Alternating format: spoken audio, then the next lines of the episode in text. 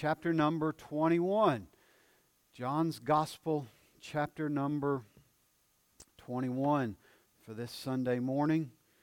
And uh, we have been in the Gospel of John now for some, some weeks and uh, have come to the last chapter. Of course, last Sunday was Easter Sunday, and we talked out of chapter 20 about the resurrection. And uh, we won't leave that subject too far behind this morning. Uh, we'll find that in John chapter number 21.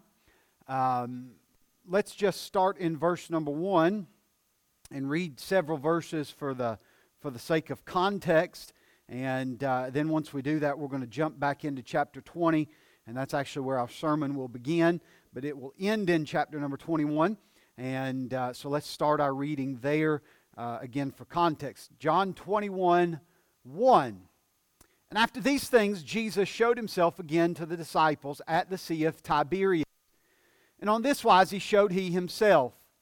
There were together Simon Peter and Thomas called Didymus, and Nathanael the Canaanite of Cana of Cana of Galilee, and the sons of Zebedee, and two other disciples. Simon Peter saith unto them, I go a fishing. And they said unto him, We also go with thee. They went forth and entered into a ship immediately, and that night they caught nothing. But when the morning was now come, Jesus stood on the shore, but the disciples knew not that it was Jesus. Then Jesus said unto them, Children, have you any meat? And they said unto him, No. And he said unto them, Cast the net on the side of the ship, and ye shall find. And they cast therefore, and now they were not able to draw it for the multitude of the fishes. Therefore, that disciple whom Jesus loved said unto Peter, It is the Lord. Now, when Simon Peter heard that it was the Lord, he girt his fisherman's coat on him, for he was naked, and did cast himself into the sea. And the other disciples came in a little ship, for they were not far from land, but as it were 200 cubits, dragging the net with fishes. And as soon as they were come to the land, they saw a fire of coals there and fish laid thereon and bread. Isn't it interesting? Just at pause as we're moving through. Bible never tells me that Jesus did any fishing that morning. Do, you read that? But uh, here he is with, with fishes and loaves one more time. Amen. What a testimony. And so he's got fishes laid thereon and bread. And Jesus said to them, Bring of the fish which you have now caught. Simon Peter went up and drew the net to land full of great fishes, a hundred and fifty and three for uh, all were so many, yet was not the net broken. And Jesus said unto them, Come and dine. And none of the disciples durst ask him, Who art thou? knowing that it was the Lord. Jesus then cometh and taketh bread and giveth them, and fish likewise. Now, now is the third time that Jesus showed himself to his disciples after that he was risen from the dead. So when they had dined, Jesus said to Simon Peter, Simon, son of Jonas, lovest thou me more than these? And he said unto him, Yea, Lord, thou knowest that I love thee. And he said unto him, Feed my lambs. Father, help us over these next few minutes. We need you. We pray for your assistance. In Jesus' name, and amen. Over the past several sermons, we have been looking together at the characters that John uses to tell the gospel story. I'm sure that you have realized this, so I don't have to say it, but it's worth mentioning, so I'll say it anyways. That the main character is Jesus Christ. We know that, we've not lost sight of that. The main character is Jesus Christ. There would be no gospel story if it was not for Jesus Christ. But while it is true that Jesus is the main character of these chapters, um, and really the main character of the Bible, I love the fact that he uses men and women to help tell his story. What is even more wonderful is that he is still choosing to tell his story the same way. God's story is told through men and women every day. The story of Christ is told as you and I live out our lives by faith. As we live from faith to faith, God tells the gospel story in every one of our lives. Your testimony is his testimony. He is telling his story through the men and women of faith every day. Well, this morning I want us to look at a few more gospel characters, a few more characters in the Bible, and once again let them help us tell this final story. I'm going to preach this morning on this thought the resurrection and its power. The resurrection and its power. We'll look at three groups of characters, and in them we will see something about the resurrection uh, power. Uh, first of all, I want you to notice in chapter 20, the disciples, the disciples, disciples uh, show us that the resurrection gives us the power of peace. The resurrection gives us the power of peace. Look at verse 19 of chapter 20. Then the same day at evening, being the first day of the week, when the doors were shut where the disciples were assembled for fear of the Jews, came Jesus and stood in the midst and said unto them, Peace be unto you. Verse 19, John gives us one more time stamp. He's become good at that. He's been counting days for us over these last several chapters. He tells us that it is now evening and it is the first day of the week. In fact, he adds this he said, It is the same day. So we have to ask ourselves the question it is the same day as what? Well, we know the answer to that. It is the same day as the resurrection. Jesus, at the beginning of chapter 20, has arose victorious from the grave. And it seems as though when we come to the end of chapter 20, that a group of disciples have gathered in this upper room, and more than likely, they are telling and swapping stories about what has happened that day. Boy, I thought about it this week. Can you imagine some of the conversations that took place in that upper room? I would have loved to have been there. I can almost imagine as Mary Magdalene tells her story. She said, I was at the grave and he spoke my name. Boy, can you imagine as she tells the story? And the other women are probably there and they affirm the story of Mary. Yes, he appeared to us also. We saw him. He is certainly alive. By this time, probably he's appeared to Peter privately, and Peter's telling his story. We know the Emmaus couple has arrived back from Emmaus, and they are telling how that he revealed himself unto them. I would have loved to have been in that upper room and heard the stories of those disciples as they recount the story of seeing the resurrected Christ. But it seems that not only is there a level of excitement in this room, but it also seems there's a level of fear in this room. Because verse 19 tells us that the doors are shut. By this time, the Sanhedrin has already began the rumor that the disciples had stolen away the body of Jesus. Now you've got to imagine that if these men were so cruel that they would crucify Jesus for no cause, it is unimaginable what he would do to them if they got the opportunity. And so as they are there, they make sure the door is shut. They are excited, but they are afraid. And as they're in the upper room with this nervous and excited conversation taking place, the Bible tells us that someone appears in the room with them. He doesn't open the door, he doesn't even knock on the door. He didn't need a door, he was the door. He didn't even need a door. Just all of a sudden, one moment he's not there, and the next moment he is there. There he is, the resurrected one, the one they were just talking about, standing in their midst. The Bible tells us in Matthew chapter number 18 and verse number 20 For where two or three are gathered together in my name, there am I in the midst of them. And aren't you glad that when people get together in the name of Jesus, it doesn't take long before he shows up? Amen. One moment he's not there, and the next moment he is there. But I want you to notice a few things with me, please. I want you to notice this, first of all. When Jesus appears to this group, the very first thing he does is speak words of peace. He says it in this verse, verse 19 Peace be unto you. That is the Hebrew word shalom. This is the greeting of peace.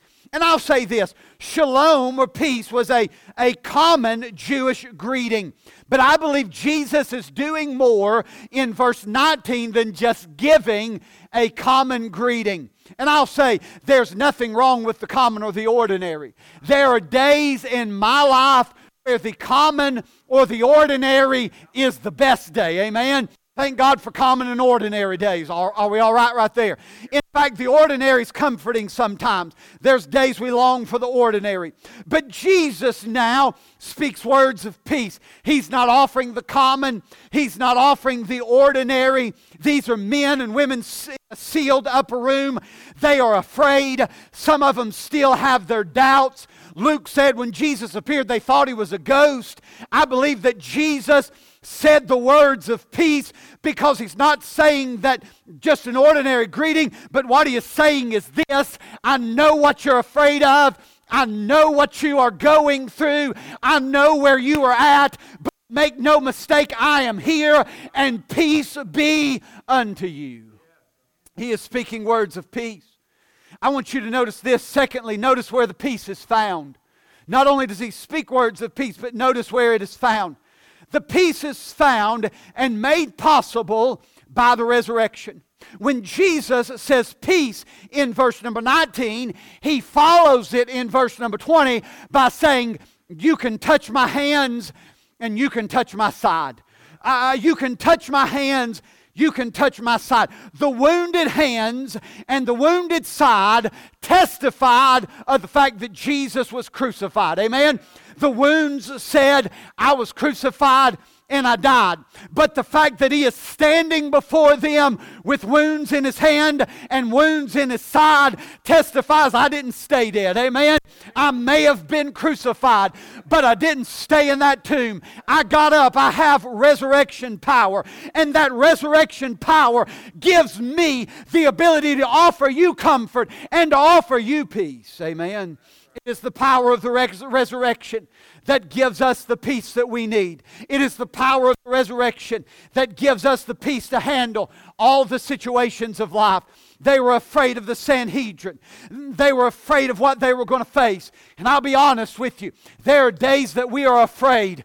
Mm, there are days that I have been afraid. There may be days that you are afraid of.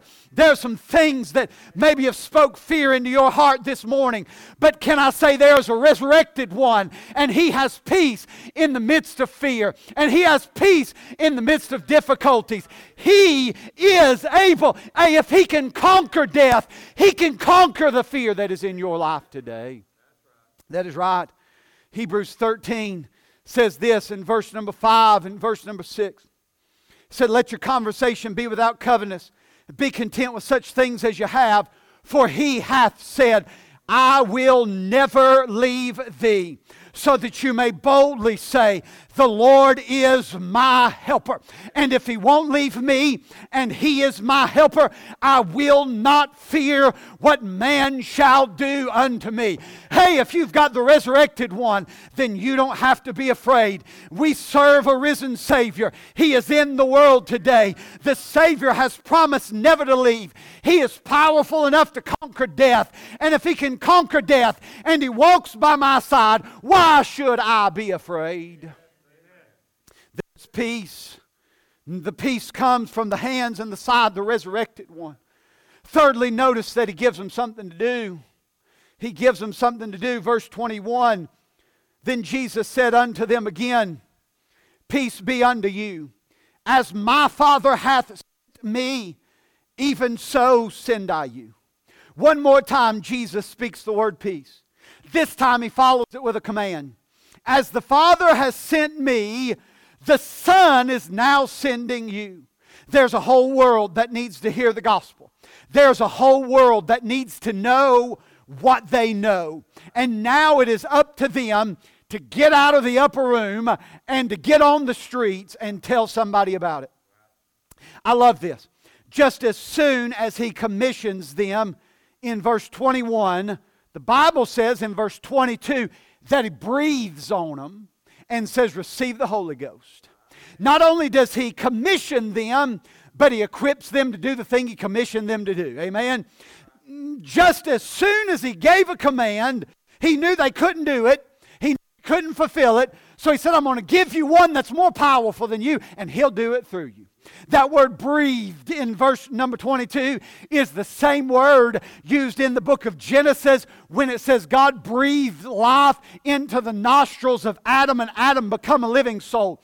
Therefore, when he breathed on them in the upper room, he was not only giving them the Spirit, but he was giving them new life, and that new life would equip them, comfort them, strengthen them, help them to go forward. Amen. That's right. So there's this resurrected one, and he speaks words of he speaks words of peace. Number two, not only do I see the disciples, the disciples tell us that the resurrection gives us the power of peace. But number two, I see Thomas. Thomas, in the story of Thomas, we see that the resurrection gives us the power of confidence. The resurrection not only gives us the power of peace, but the resurrection gives us the power of confidence. Look at verse 24. John 20, 24, I should say. But Thomas, one of the twelve, called Didymus, was not with them when Jesus came. The other disciples therefore said unto them, We have seen the Lord. But he said unto them, Except I shall see his hands, the print of the nails, and put my finger into the print of the nails, and thrust my hand into his side, I will not believe. And after eight days again, his disciples were with him, and Thomas with them. Then came Jesus, the doors being shut, and stood in the midst, and said unto them, Peace be unto you. Then saith he to Thomas, Reach thither thy finger, and behold my hands. Reach thither thy hand, and thrust it into my side, and be not faithless, but believing. And Thomas answered and said unto him, My Lord and my God. We so often give Thomas a hard time for his action to the story of Jesus' resurrection in this passage. In fact, it has earned him the famous title of Doubting Thomas. The reality is, is that the other disciples had struggled with the same truth. They doubted the story of the women when the women came and said, We have seen the Lord. At this time, the story of a woman couldn't be trusted as much as a man. At least that's what culture taught them. Can I just take a time out and say Jesus didn't think so because he testified to a group of women first? But that's what they thought. So they didn't believe the women when the women came with the story. Um, well, when Peter and John got to the tomb, the Bible says that they, they doubted a little bit, didn't they? In fact, um, the, the, the, the story of Peter and John had been doubted by some of the disciples. When Jesus appeared the first time, they thought he was a ghost. The reason the other disciples believed is because Jesus appeared to them, showed them his hands, and showed them his side. Thomas is just saying, I want to see what you saw. That's what he's saying. I, am not going to believe unless I saw what you saw. This morning, I'm not going to give Thomas a hard time. In fact, I'm going to go on record and say I'm thankful that Thomas was brave enough and honest enough to share his insecurities. I'm not saying a lack of faith is to be praised. I'm not saying that at all. Y'all know me better than that. But I am saying I'm thankful that Thomas was honest enough to express it. I'm thankful that Thomas expressed his doubts because it lets me know that when I have doubts, I'm not alone. How many times have you been afraid to express your worries to your family, to your church, or even to the Lord because you thought you shouldn't have them? Maybe you think that you're a bad person for having them. Thomas was one of the chosen, and he still had a doubt every once in a while. I'm thankful Thomas expressed his doubts, secondly, because it gave the master the opportunity to speak to those doubts. Allow me to say in passing that when we have doubts and fears, we should speak them to the Lord. He already knows about them. We can't hide anything from Him. Tell Him what's on your heart. Tell him what's in your mind and allow him to speak to those things. Amen. Well, eight days later, in verse 26, Jesus appears to his disciples one more time. This time, Thomas is with them. Once again, the phrase comes, Peace be unto you. This time, he turns to Thomas and directs invites him to touch the wounds that are in his hands and touch the, the wound that is in his side. This was the very thing Thomas had requested. Jesus wanted him to be confident that he was alive. He followed it with this Be not faithless, but believing. Do not become an unbeliever, Thomas. Be confident. Of course, we know Thomas didn't need to touch the master's wounds because the master's words and what he saw was enough to give him confidence. But let me say two things about that. Let me say, first of all, I want you to see the blessing that is promised in this passage. The blessing that is promised. Look at verse 29. And Jesus said unto him, Thomas, because thou hast seen me, thou hast believed. Here's the promise Blessed are they that have not seen and yet believed.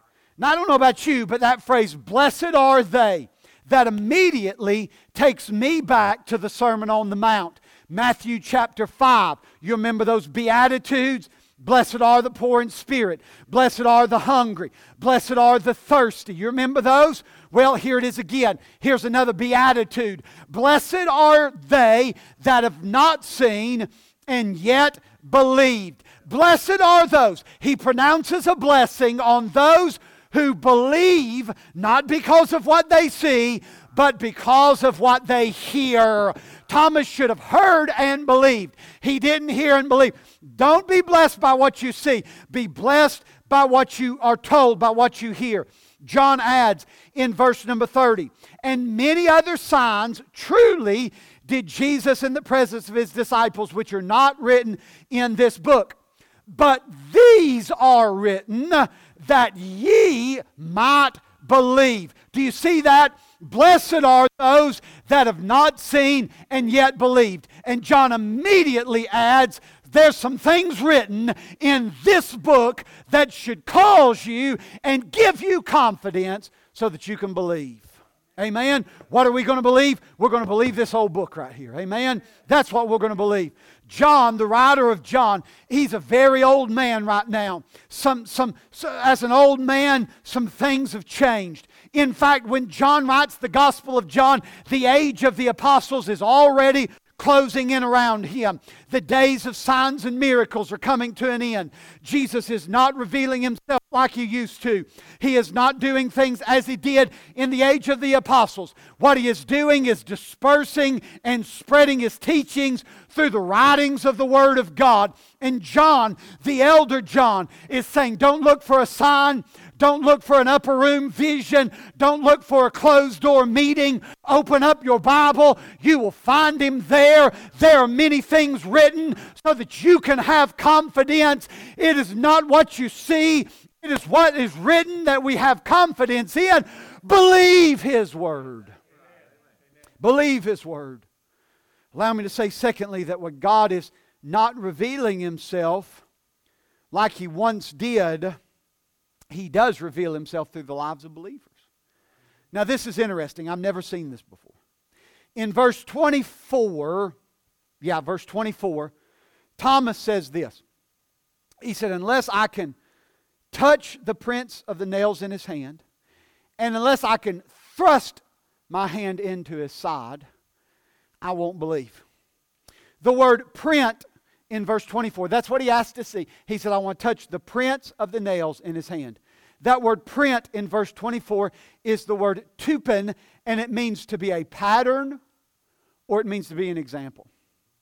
This is the same word Paul used in 1 Thessalonians 1:17 when he spoke of the Thessalonian believers and said, Ye were ensamples. There's that word tupin ensamples. You were the prints. Literally, that's what he's saying. You are the prints to all those that believe in Macedonia and Achaia. You know what John, Paul was saying? He was saying, You were the nail prints, you were the wounded side to all those that you came in contact with.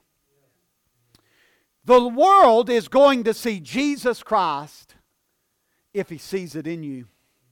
You must be the nail prints. You must bear the marks of the crucified and the risen Savior in your life. The world is saying, unless I see the prints and the side, I won't believe. And they can see the prints, they can see his wounded side if they see it in you and me. Well, there's Thomas. Thomas displays for us that the resurrection us, gives us the power of confidence. We can be confident because we serve the resurrected one. Number three, our last character is Peter. And in Peter, we see the resurrection gives us the power of another chance. The resurrection gives us the power of another chance. Verse 15 of chapter 21 this time, verse 15. So when they had dined, Jesus said unto Simon Peter, Simon, son of Jonas, lovest thou me more than these? He said to him, Yea, Lord, thou knowest that I love thee. And he said unto him, Feed my lambs. John finishes his gospel with the story of Peter.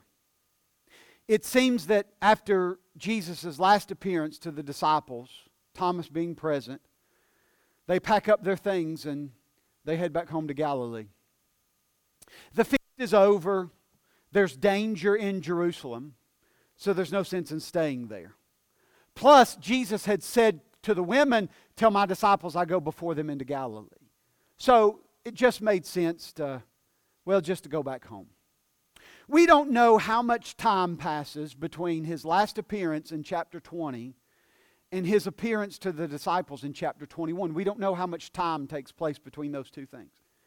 It is, however, enough time for Peter to begin to feel anxious. I don't know about you, but Peter doesn't seem like the type of guy to me that sits around for very long. He's probably not the most patient guy in the group. And so, Peter, being anxious and impatient, does the only thing that Peter knows to do. He says, I'm going fishing. There's debate here as to why Peter goes fishing in this passage of Scripture. Some people question whether Peter's thinking about getting back into the fishing business. Jesus is gone. And going fishing maybe displays a lack of hope. Could it be that Peter was saying Jesus has died, and although he's resurrected, he said he's not staying, he's leaving? Uh, Peter knows that he's messed up. He's messed up big. He's denied the Lord three times. Was, was there a, a future for ministry? Was there a future for him in ministry? M- maybe, maybe it was just better to go fishing. If that was the case, the fact that he toiled all night and caught nothing changed his mind. It was almost like God was saying, I know what you're thinking, big boy, and I ain't going to let it happen. Can I take another time out right here? The Bible says, eh, Dr. John Phillips pointed this out in, in his commentary.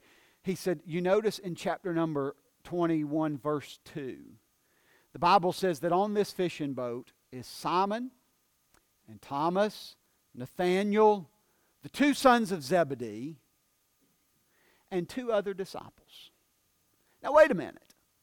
He told us that Peter was there. He said Nathaniel was there. He said that James and John were there, the sons of Zebedee. He said that Nathaniel was there. Why didn't he name the other two? And Dr. John Phillips said it's so that you and me can put ourselves on the boat with Peter and James and John. When we think all hope is lost, we'll just go back to fishing. He said, You can just put yourself right there on the boat with Peter, and he's not going to let you catch anything. You need to just wait on the resurrected Savior. As the night of fishing comes to an end and morning begins to break over the horizon, a familiar voice comes from the seashore. Children! And the word children in verse this verse is not like small children, it is the word servants. Servants! Have you any meat? Did you catch anything? They respond from the boat, No. of course they didn't. Put your net on the other side of the ship. It was this same miracle that got Peter into ministry to begin with, by the way. And Peter puts his net on the other side of the ship, and there's so many fish in that net, it about sinks the boat. When, when the miracle happens, John, the disciple Jesus loved, John immediately says, It's Jesus. Peter realizes it's Jesus. And Peter had to get to him as fast as he could. That little boat wasn't going fast enough for Peter. I told you that he gets anxious, so he jumps overboard and swims to land. As they arrive on shore, a meal's already prepared, and Jesus invites them to come and dine. The story of Peter and Jesus around the fire this morning is one that is probably one of the most touching passages in all of Scripture. Peter is still struggling with a wounded conscience at this point. He is wondering if there is any hope for him. No doubt he's wondering, can it ever be right again? And three times Jesus asked him the same question Peter, do you love me? Three times Peter says yes. And three times the Lord affirms a call to service. This morning, I, you know, we could spend more time and break all that down. There's so much in that passage of Scripture. But instead, I want you to just see this. I want you to see the fact that Jesus was not done with Peter. Peter had messed up, Peter had failure written on his conscience. But there was forgiveness available on the seashore that morning. This morning, I want to say to us that no matter where we are, no matter what we've done, there's hope. There's forgiveness. There's a second chance. Hope, forgiveness, and a second chance is found in the power of the resurrection. Let me ask you a, simple question. It, it'd just be a rhetorical one because you know the answer. Why did Jesus die? Why did, why did he die? Well, we know the answer to that. You say, well, preacher, he died for, to, to forgive sins. Okay, that's right. That's the, that's the correct answer. Jesus died to forgive sins. So, if Jesus died to forgive sins, he arose with victory over death, then why do we struggle sometimes wondering if God will forgive us when we mess up? That's why he died.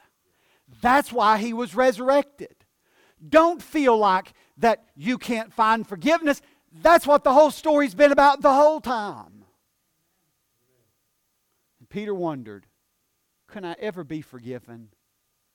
And Jesus said, Hey, Peter, I'm the resurrected one. That's why I died.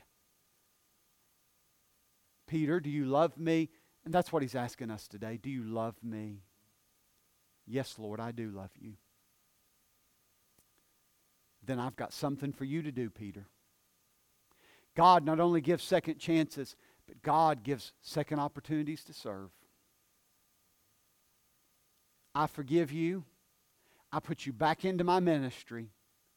Now let's get busy. You don't have to go very far. Just flip over and keep reading right on into the book of Acts. And you're going to discover something. Just like Peter caught a net full of fishes, in John chapter number 21, he's going to catch a net full of men as he fishes for men in Acts chapter number 2. God wasn't done. I'm going to have Brother Scott come and get us a song. We're going to give a moment of invitation. And if there's somebody here that needs to come pray, we're going to invite you to do that.